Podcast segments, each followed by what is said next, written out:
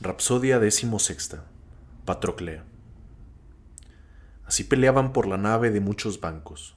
Patroclo se presentó a Aquiles, pastor de hombres, derramando ardientes lágrimas como fuente profunda que vierte sus aguas sombrías por escarpada roca.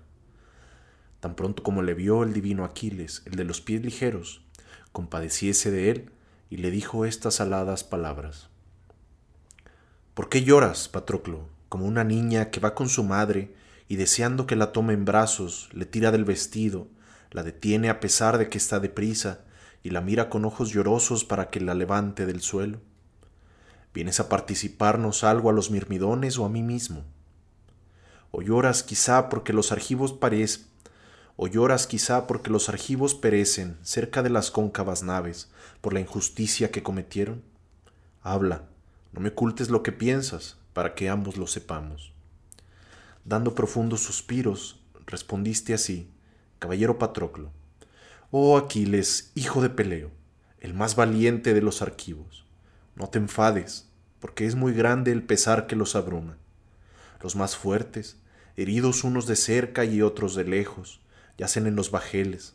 Con arma arrojadiza fue herido el poderoso Diomedes Tidida, con la pica Odiseo, famoso por su lanza, y Agamenón, Eurípilo, flecháronle en el muslo, y los médicos, que conocen muchas drogas, ocúpanse en curarles las lesiones. Tú, Aquiles, eres implacable. Jamás se apodere de mí un rencor como el que guardas. Si te abstienes de combatir por algún vaticinio que tu madre, enterada por Zeus, te haya revelado, envíame a mí con los demás mirmidones, por si hacer la aurora de la salvación de los dánaos, y permite que cubra mis hombros con tu armadura para que los teucros me confundan contigo y cesen de pelear. Los belicosos dánaos, que tan abatidos están, se reanimen y la batalla tenga su tregua, aunque sea por breve tiempo. Nosotros que no nos hallamos extenuados de fatiga, rechazaríamos fácilmente de las naves y de las tiendas hacia la ciudad a esos hombres que de pelear están cansados. Así le suplicó el gran insensato, y con ello llamaba a la parca y a la terrible muerte. Aquiles, el de los pies ligeros, le contestó muy indignado: «¡Ay de mí, Patroclo, del linaje de Zeus! ¿Qué dijiste? No me abstengo por ningún vaticinio que sepa, y tampoco la veneranda madre me dijo nada de parte de Zeus, sino porque se me oprime el corazón y el alma cuando un hombre, porque tiene más poder, quiere privar a su igual de lo que le corresponde y le quita la recompensa.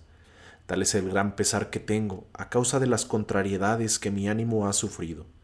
La moza que los aqueos me adjudicaron como recompensa y que había conquistado con mi lanza, al tomar una bien murada ciudad, el rey Agamenón me la quitó como si yo fuera un miserable advenedizo. Mas dejemos lo pasado, no es posible guardar siempre la ira en el corazón. Aunque me había propuesto no deponer la cólera hasta que la gritería y el combate llegaran a mis bajeles, cubre tus hombros con mi magnífica armadura, ponte al frente de los mirmidones y llévalos a la pelea, pues negra nube de teucros cerca ya las naves con gran ímpetu, y los argivos, acorralados en la orilla del mar, solo disponen de un corto espacio. Sobre ellos cargan confiadamente todos los de Troya, porque no ven mi reluciente casco. Pronto irían llenando de muertos los fosos, si el rey Agamenón fuera justo conmigo. Mientras que ahora combaten alrededor de nuestro ejército, ya la mano de Diomedes Tidida no blande furiosamente la lanza para librar a los dánaos de la muerte, ni he oído un solo grito que viniera de la odiosa cabeza del Atrida. Solo resuena la voz de Héctor, matador de hombres, animando a los teucros, que con vocerío ocupan toda la llanura y vencen en la batalla a los aqueos. Pero tú, Patroclo, échame impetuosamente sobre ellos y aparta de las naves esa peste, no sea que, pagando ardiente fuego a los bajeles, nos priven de la deseada vuelta. Haz cuanto te voy a decir, para que me proporciones mucha honra y gloria ante todos los dánaos, y estos me devuelvan la hermosa joven y me hagan además espléndidos regalos».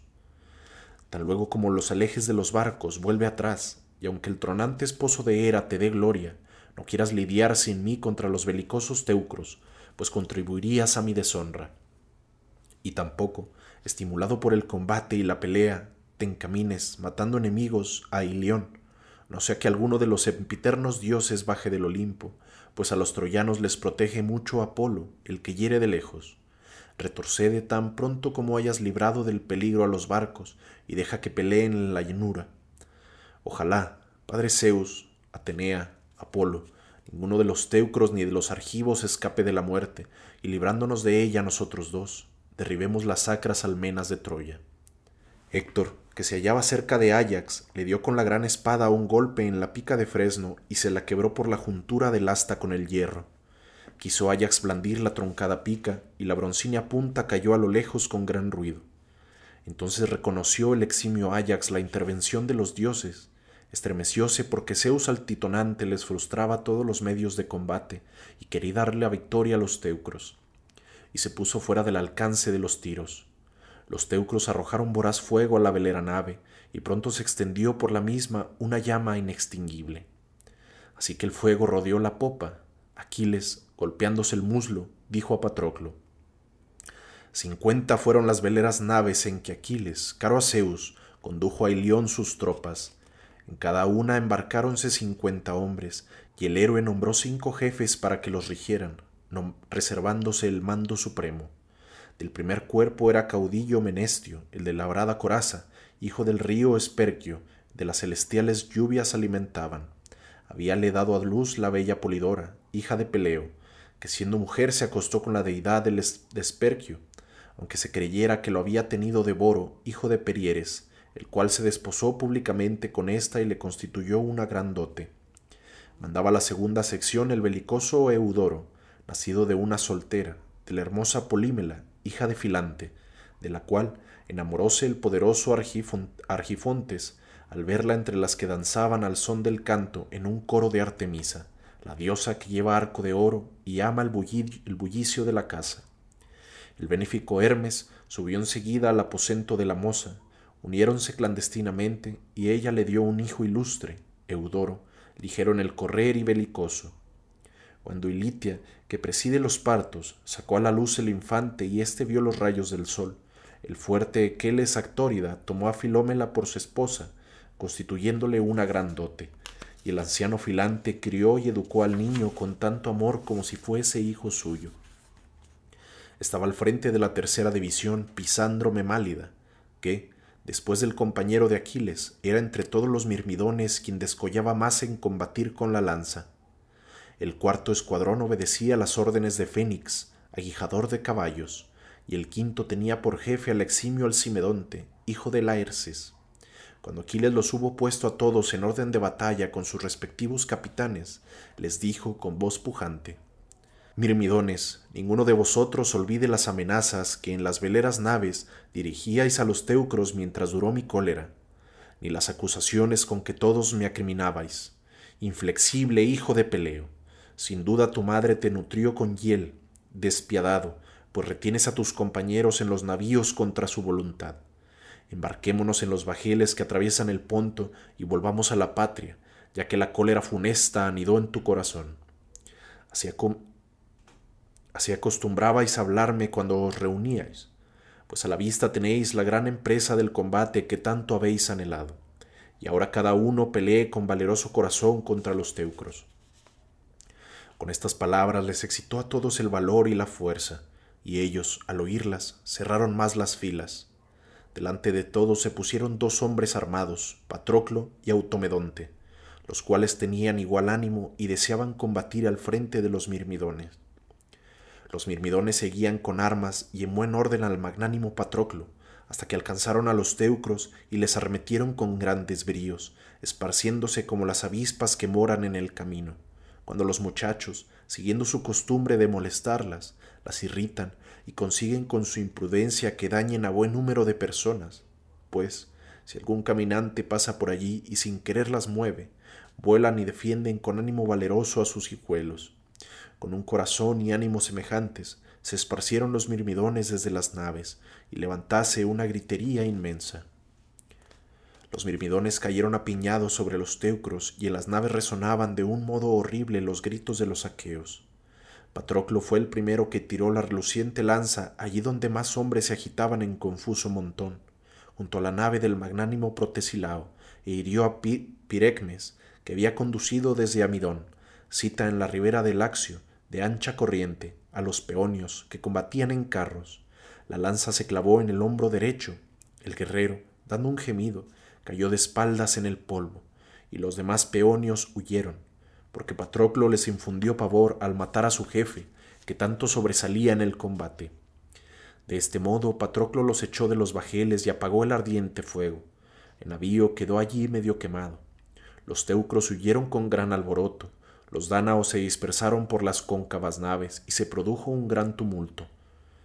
Como Zeus fulminador quita una densa nube de la elevada cumbre de una montaña y se descubren los promontorios, cimas y valles, porque en el cielo se ha abierto la vasta región etérea. Así los dánaos respiraron un poco después de liberar a las naves del fuego destructor, pero no por eso hubo tregua en el combate, porque los teucros no huían a carrera abierta, perseguidos por los belicosos aqueos, sino que aún resistían, y solo cediendo a la necesidad se retiraban de las naves. Los teucros huyeron de las naves, dando gritos, y ya no fue con orden como repasaron el foso. A Héctor le sacaron de allí, con sus armas, los corceles de ligeros pies, y el héroe desamparó la turba de los teucros, a quienes detenía, mal de su agrado, el profundo foso. Muchos veloces corceles, rompiendo los carros de los caudillos por el extremo del timón, los dejaron en este. Patroclo iba adelante, exhortando vehementemente a los danaos y pensando en causar daño a los teucros, los cuales, una vez puestos en desorden, llenaban todos los caminos huyendo con gran clamoreo. La polvareda llegaba a lo alto debajo de las nubes y los olípedos caballos volvían a las ciudades de las naves y las tiendas. Patroclo, donde veía a los enemigos más desordenados, allí se encaminaba vociferando. Los guerreros caían de bruces debajo de los ejes de sus carros, y estos volcaban con gran estruendo. Al llegar al foso, los caballos inmortales que los dioses dieran a Héctor como espléndido presente, nos salvaron de un salto, deseosos de seguir adelante, y cuando Patroclo el ánimo le llevó hacia Héctor para herirle, ya los veloces corceles se lo habían llevado. Como en el otoño descarga una tempestad sobre la negra tierra, cuando Zeus hace caer violenta lluvia, irritado contra los hombres que en el foro dan sentencias inicuas y echan a la justicia, no temiendo la venganza de los dioses, y los ríos salen de madre y los torrentes cortan muchas colinas, braman al correr desde lo alto de las montañas al mar purpúreo y destruyen las labores del campo. De semejante modo corrían las yeguas troyanas dando lastimeros relinchos.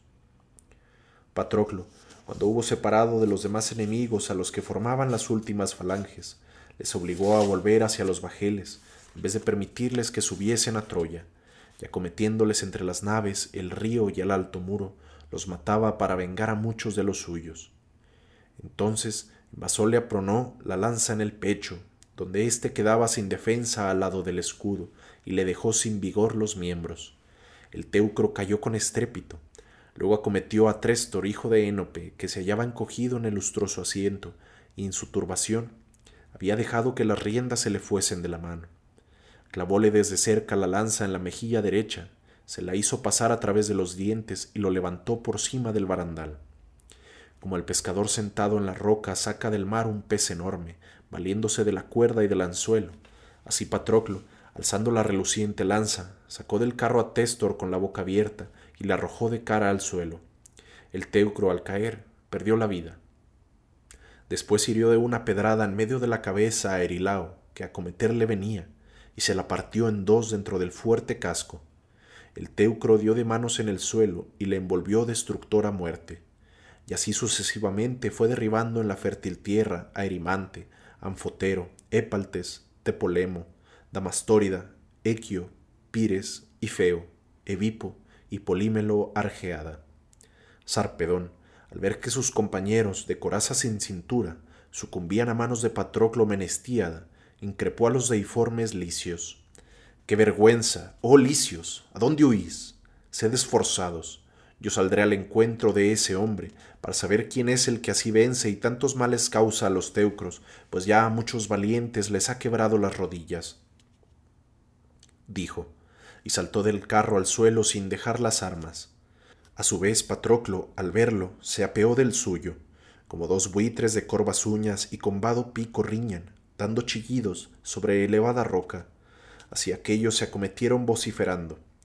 Viólas el hijo de Artero, Cronos, y compadecido, dijo a Hera, su hermana y esposa: «¡Ay de mí! El hado dispone que Sarpedón, a quien amo sobre todos los hombres, sea muerto por Patroclo Menetíada. Entre dos propósitos vacila en mi pecho el corazón. Lo arrebataré vivo de la luctuosa batalla para dejarlo en el opulento pueblo de la Licia, o dejaré que sucumba a manos del Menetíada». Respondióle Hera veneranda, la de los ojos grandes: «Terribilísimo Crónida, ¿qué palabras proferiste? Una vez más quieres librar de la muerte horrísona a ese hombre mortal, a quien tiempo ha que el hado condenó a morir. Hazlo, pero no todos los dioses te lo aprobaremos. Otra cosa voy a decirte, que fijarás en la memoria. Piensa que si a Sarpedón le mandas uno a su palacio, algún otro dios querrá sacar a su hijo del duro combate, pues muchas hijas de los inmortales pelean en torno de la gran ciudad de Príamo, y harás que sus padres se enciendan en terrible ira. Pero si Sarpedón te es caro y tu corazón le compadece, deja que muera a manos de Patroclo en reñido combate». Cuando ambos héroes se hallaron frente a frente, Patroclo arrojó la lanza, y acertando a dar en el empeine del ilustre Trasidemo, escudero valeroso del rey Sarpedón, dejóle sin vigor los miembros.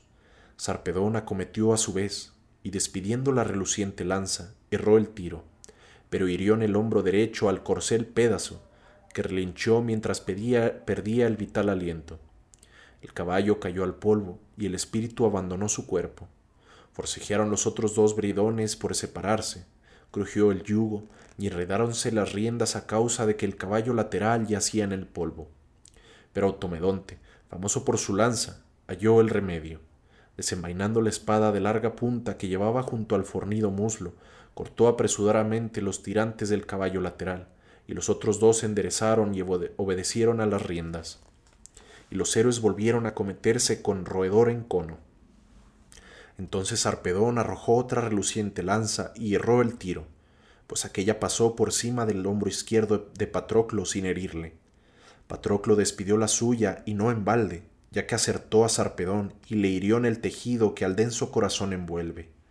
Como el rojizo y animoso toro, a quien devora un león que se ha presentado en la vacada, brama al morir entre las mandíbulas de la fiera, así el caudillo de los licios escudados, herido de muerte por Patroclo, se enfurecía, y llamando al compañero, le hablaba de este modo: «Caro Glauco, guerrero afamado, ahora debes portarte como fuerte y audaz luchador, aunque te ha de causar placer la batalla funesta si eres valiente. Ve por todas partes, exhorta a los capitanes licios a que combatan en torno de Sarpedón, y defiéndeme tú mismo con la pica. Seré para ti motivo constante de vergüenza y oprobio si sucumbiendo en el recinto de las naves, los aqueos me despojan de la armadura. Pelea, pues, denodadamente y anima a todo el ejército». Así dijo, y el velo de la muerte se extendió por sus ojos y su rostro. Patroclo, sujetándole el pecho con el pie, le arrancó el asta. Con ella siguió el corazón, y salieron a la vez la punta de la lanza y el alma del guerrero. Y los mirmidones detuvieron los corceles de Sarpedón, los cuales anhelaban y querían huir desde que quedó vacío el carro de sus dueños. Glauco sintió hondo pesar al oír la voz de Sarpedón. Se le turbó el ánimo porque no podía socorrerle, y apretándose con la mano el brazo herido por una flecha que Teucro le tirara, cuando él asaltaba el muro y el aqueo defendía a los suyos, oró de esta suerte al flechador Apolo: «Óyeme, oh soberano, tengo esta grave herida, padezco de algunos dolores en el brazo y la sangre no se seca. El hombro se entorpece y me es imposible manejar firmemente la lanza y pelear con los enemigos. Ha muerto un hombre fortísimo, Sarpedón, hijo de Zeus, que ya a su prole defiende. Cúrame, oh soberano, la grave herida. Adormece mis dolores y dame fortaleza para que mi voz anime a los licios a batallar y yo mismo luche en defensa del cadáver». Tal fue su plegaria. Oyóle feo Apolo, y enseguida calmó los dolores, secó la negra sangre de la herida e infundió valor en el ánimo del Teucro. Glauco, al notarlo, se holgó de que el gran dios hubiese echado su ruego. De inmediato fue por todas las partes y exhortó a los capitanes licios para que combatieran en torno de Sarpedón. Después, encamínase a paso largo hacia los troyanos. Buscó a Polidamante Pantoida, al divino Agenor, a Eneas y a Héctor armado de bronce, y deteniéndose cerca de éstos, dijo estas aladas palabras: Héctor, te olvidas completamente de los aliados que por ti pierden la vida lejos de los amigos y de la patria, y ni socorrerles quieres. Yace tierra Sarpedón. El férreo Ares lo ha matado con la lanza de Patroclo. Oh amigos, venid e indignaos en vuestro corazón, no sea que los mirmidones le quiten la armadura e insulten el cadáver. Los troyanos sintieron grande e inconsolable pena. Con grandes bríos dirigiéronse aquellos contra los dánaos, y a su frente marchaba Héctor. Los troyanos sintieron grande e inconsolable pena. Con grandes bríos dirigiéronse aquellos contra los dánaos, y a su frente marchaba Héctor, irritado por la muerte de Sarpedón. Y Patroclo Menetíada, de corazón valiente, animó a los aqueos y dijo a los ayaces que ya de combatir estaban deseosos. Ayaces, poned empeño en rechazar al enemigo, y mostraos tan valientes como habéis sido hasta aquí, o más aún. Yace en tierra Sarpedón, que primero asaltó nuestra muralla. Si apoderándonos del cadáver pudiésemos ultrajarle, quitarle la armadura de los hombros y matar con el cruel bronce a alguno de los compañeros que lo defienden. Epigio echaba mano al cadáver cuando el esclarecido Héctor le dio una pedrada en la cabeza y se la partió en dos dentro del fuerte casco. El guerrero cayó boca abajo sobre el cuerpo de Sarpedón, y la destructora muerte lo envolvió. Apesadumbróse Patroclo por la pérdida del compañero, y atravesó al instante las primeras filas, y cogiendo una piedra, hirió el cuello a Estenalao, hijo querido de Itémenes, y le rompió los tendones. Retrocedieron los combatientes delanteros y el esclarecido Héctor. Glauco, capitán de los escudados licios, fue el primero que volvió la cara y mató al magnánimo Batides, hijo amado de Calcón, que tenía su casa en la Hélade, y se señalaba entre los mirmidones por sus bienes y sus riquezas. Escapábase Glauco, y Bátides iba a darle alcance, cuando aquél se volvió repentinamente y le hundió la pica en medio del pecho. Baticles cayó con estrépito. Los aqueos sintieron hondo pesar por la muerte del valiente guerrero, y los teucros, muy alegres, rodearon en tropel el cadáver. Pero los aqueos no dejaron de mostrar su impetuoso valor y arremetieron denodadamente al enemigo. Entonces Meriones mató a un combatiente teucro, a Laógono, esforzado hijo de Onétor y sacerdote de Zeus Idio, a quien el pueblo veneraba como a un dios.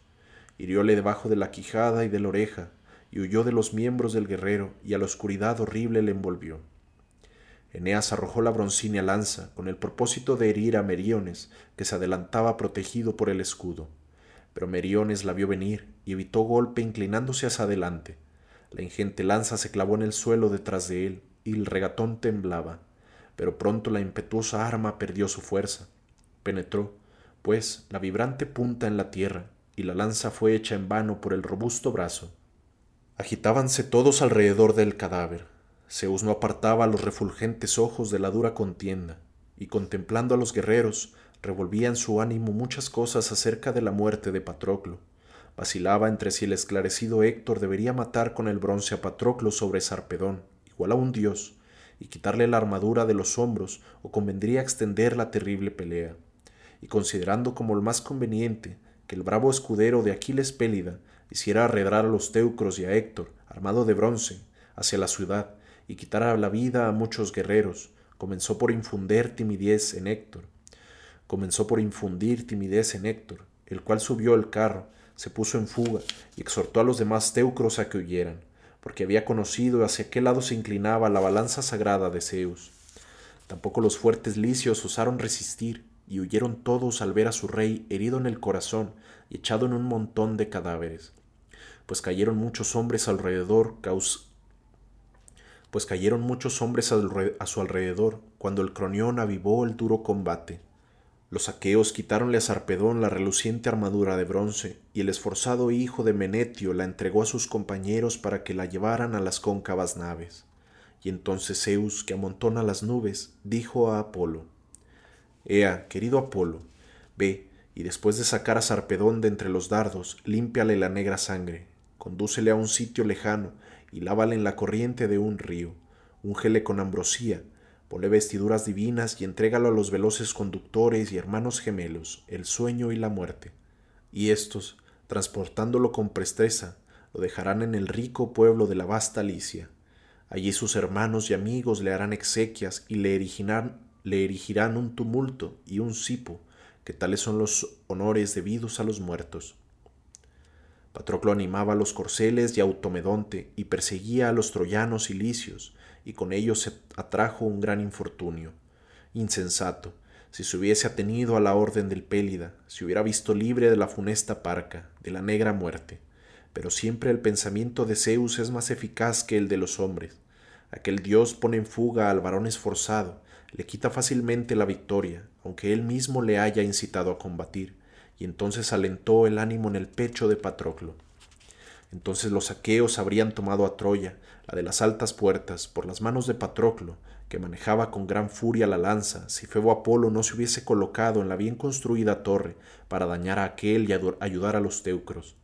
Tres veces encaminase a Patroclo a un ángulo de la elevada muralla, tres veces rechazóle a Apolo, agitando con sus manos inmortales el refulgente escudo. Y cuando, semejante un dios, atacaba por cuarta vez, increpóle la deidad con aterradoras voces. «Retírate, Patroclo del linaje de Zeus. El hado no ha dispuesto que la ciudad de los altivos troyanos sea destruida por tu lanza, ni por Aquiles que tanto te aventaja». Así dijo, y Patroclo retrocedió un gran trecho, para no traerse la cólera de Apolo, el que hiere de lejos. Héctor se hallaba con el carro y los corceles en las puertas éseas, y estaba indeciso entre guiarlos de nuevo hacia la turba y volver a combatir, o mandar a voces que las tropas se refugiasen en el muro. Mientras reflexionaba sobre esto, presentósele Febo Apolo, que tomó la figura del valiente joven Asia, el cual era tío materno de Héctor, domador de caballos, hermano carnal de Hécabe e hijo de Dimante, y habitaba en la Frigia, junto a la corriente del Sangario. Así transfigurado, exclamó Apolo, hijo de Zeus: «Héctor, ¿por qué te abstienes de combatir? No debes hacerlo. Ojalá te superara tanto en bravura cuando te soy inferior. Entonces te sería funesto al retirarte de la batalla. Mas, ea, guía los corceles de duros cascos hacia Patroclo, por si puedes matarlo, y Apolo te da la gloria». Hasta que el sol hubo recorrido la mitad del cielo, los tiros alcanzaban por igual a unos y a otros, y los hombres caían. Patroclo acometió furioso a los teucros, tres veces los atacó, cual otro Ares, dando horribles voces, tres veces mató a 9 hombres, y cuando semejante un dios arremetiese, oh Patroclo, por cuarta vez, vióse claramente que ya llegabas al término de tu vida, pues el terrible Apolo a tu encuentro en el duro combate.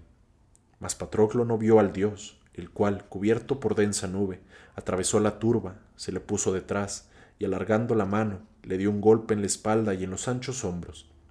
Al punto los ojos del héroe sufrieron vértigos. Febo Apolo le quitó de la cabeza el casco con agujeros a guisa de ojos que rodó con estrépito hasta los pies de los caballos, y el penacho se manchó de sangre y polvo. Jamás aquel casco, adornado con crines de caballo, se había manchado cayendo en el polvo, pues protegía la cabeza y hermosa frente del divino Aquiles. Entonces Zeus permitió también que lo llevara Héctor, porque ya la muerte se iba acercando a este caudillo. A Patroclo se le rompió en la mano la pica larga, ponderosa, grande, fornida, armada de bronce. El ancho escudo y su correa cayeron al suelo, y Apolo desató la coraza que aquél llevaba.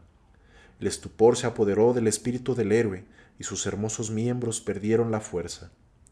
Patroclo se detuvo atónito, y entonces clavóle aguda lanza en la espalda, entre los hombros, el dárdano euforbo pantoida, el cual aventajaba a todos los de su edad en el manejo de la pica, en el arte de guiar un carro y en la veloz carrera, y la primera vez que se presentó con su carro para aprender a combatir, derribó a 20 guerreros de sus carros respectivos.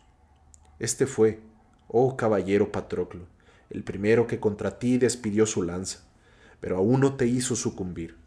Euforbo arrancó la lanza de Fresno y retrocediendo se mezcló con la turba, sin esperar a Patroclo, aunque le viera desarmado, mientras éste, vencido por el golpe del dios y la lanzada, retrocedía al grupo de sus compañeros para evitar la muerte. Cuando Héctor advirtió que el magnánimo Patroclo se alejaba y que lo habían herido con el agudo bronce, fue en su seguimiento por entre las filas y le envasó la lanza en la parte inferior del vientre, que el hierro pasó de parte a parte, y el héroe cayó con estrépito, causando gran aflicción al ejército aqueo.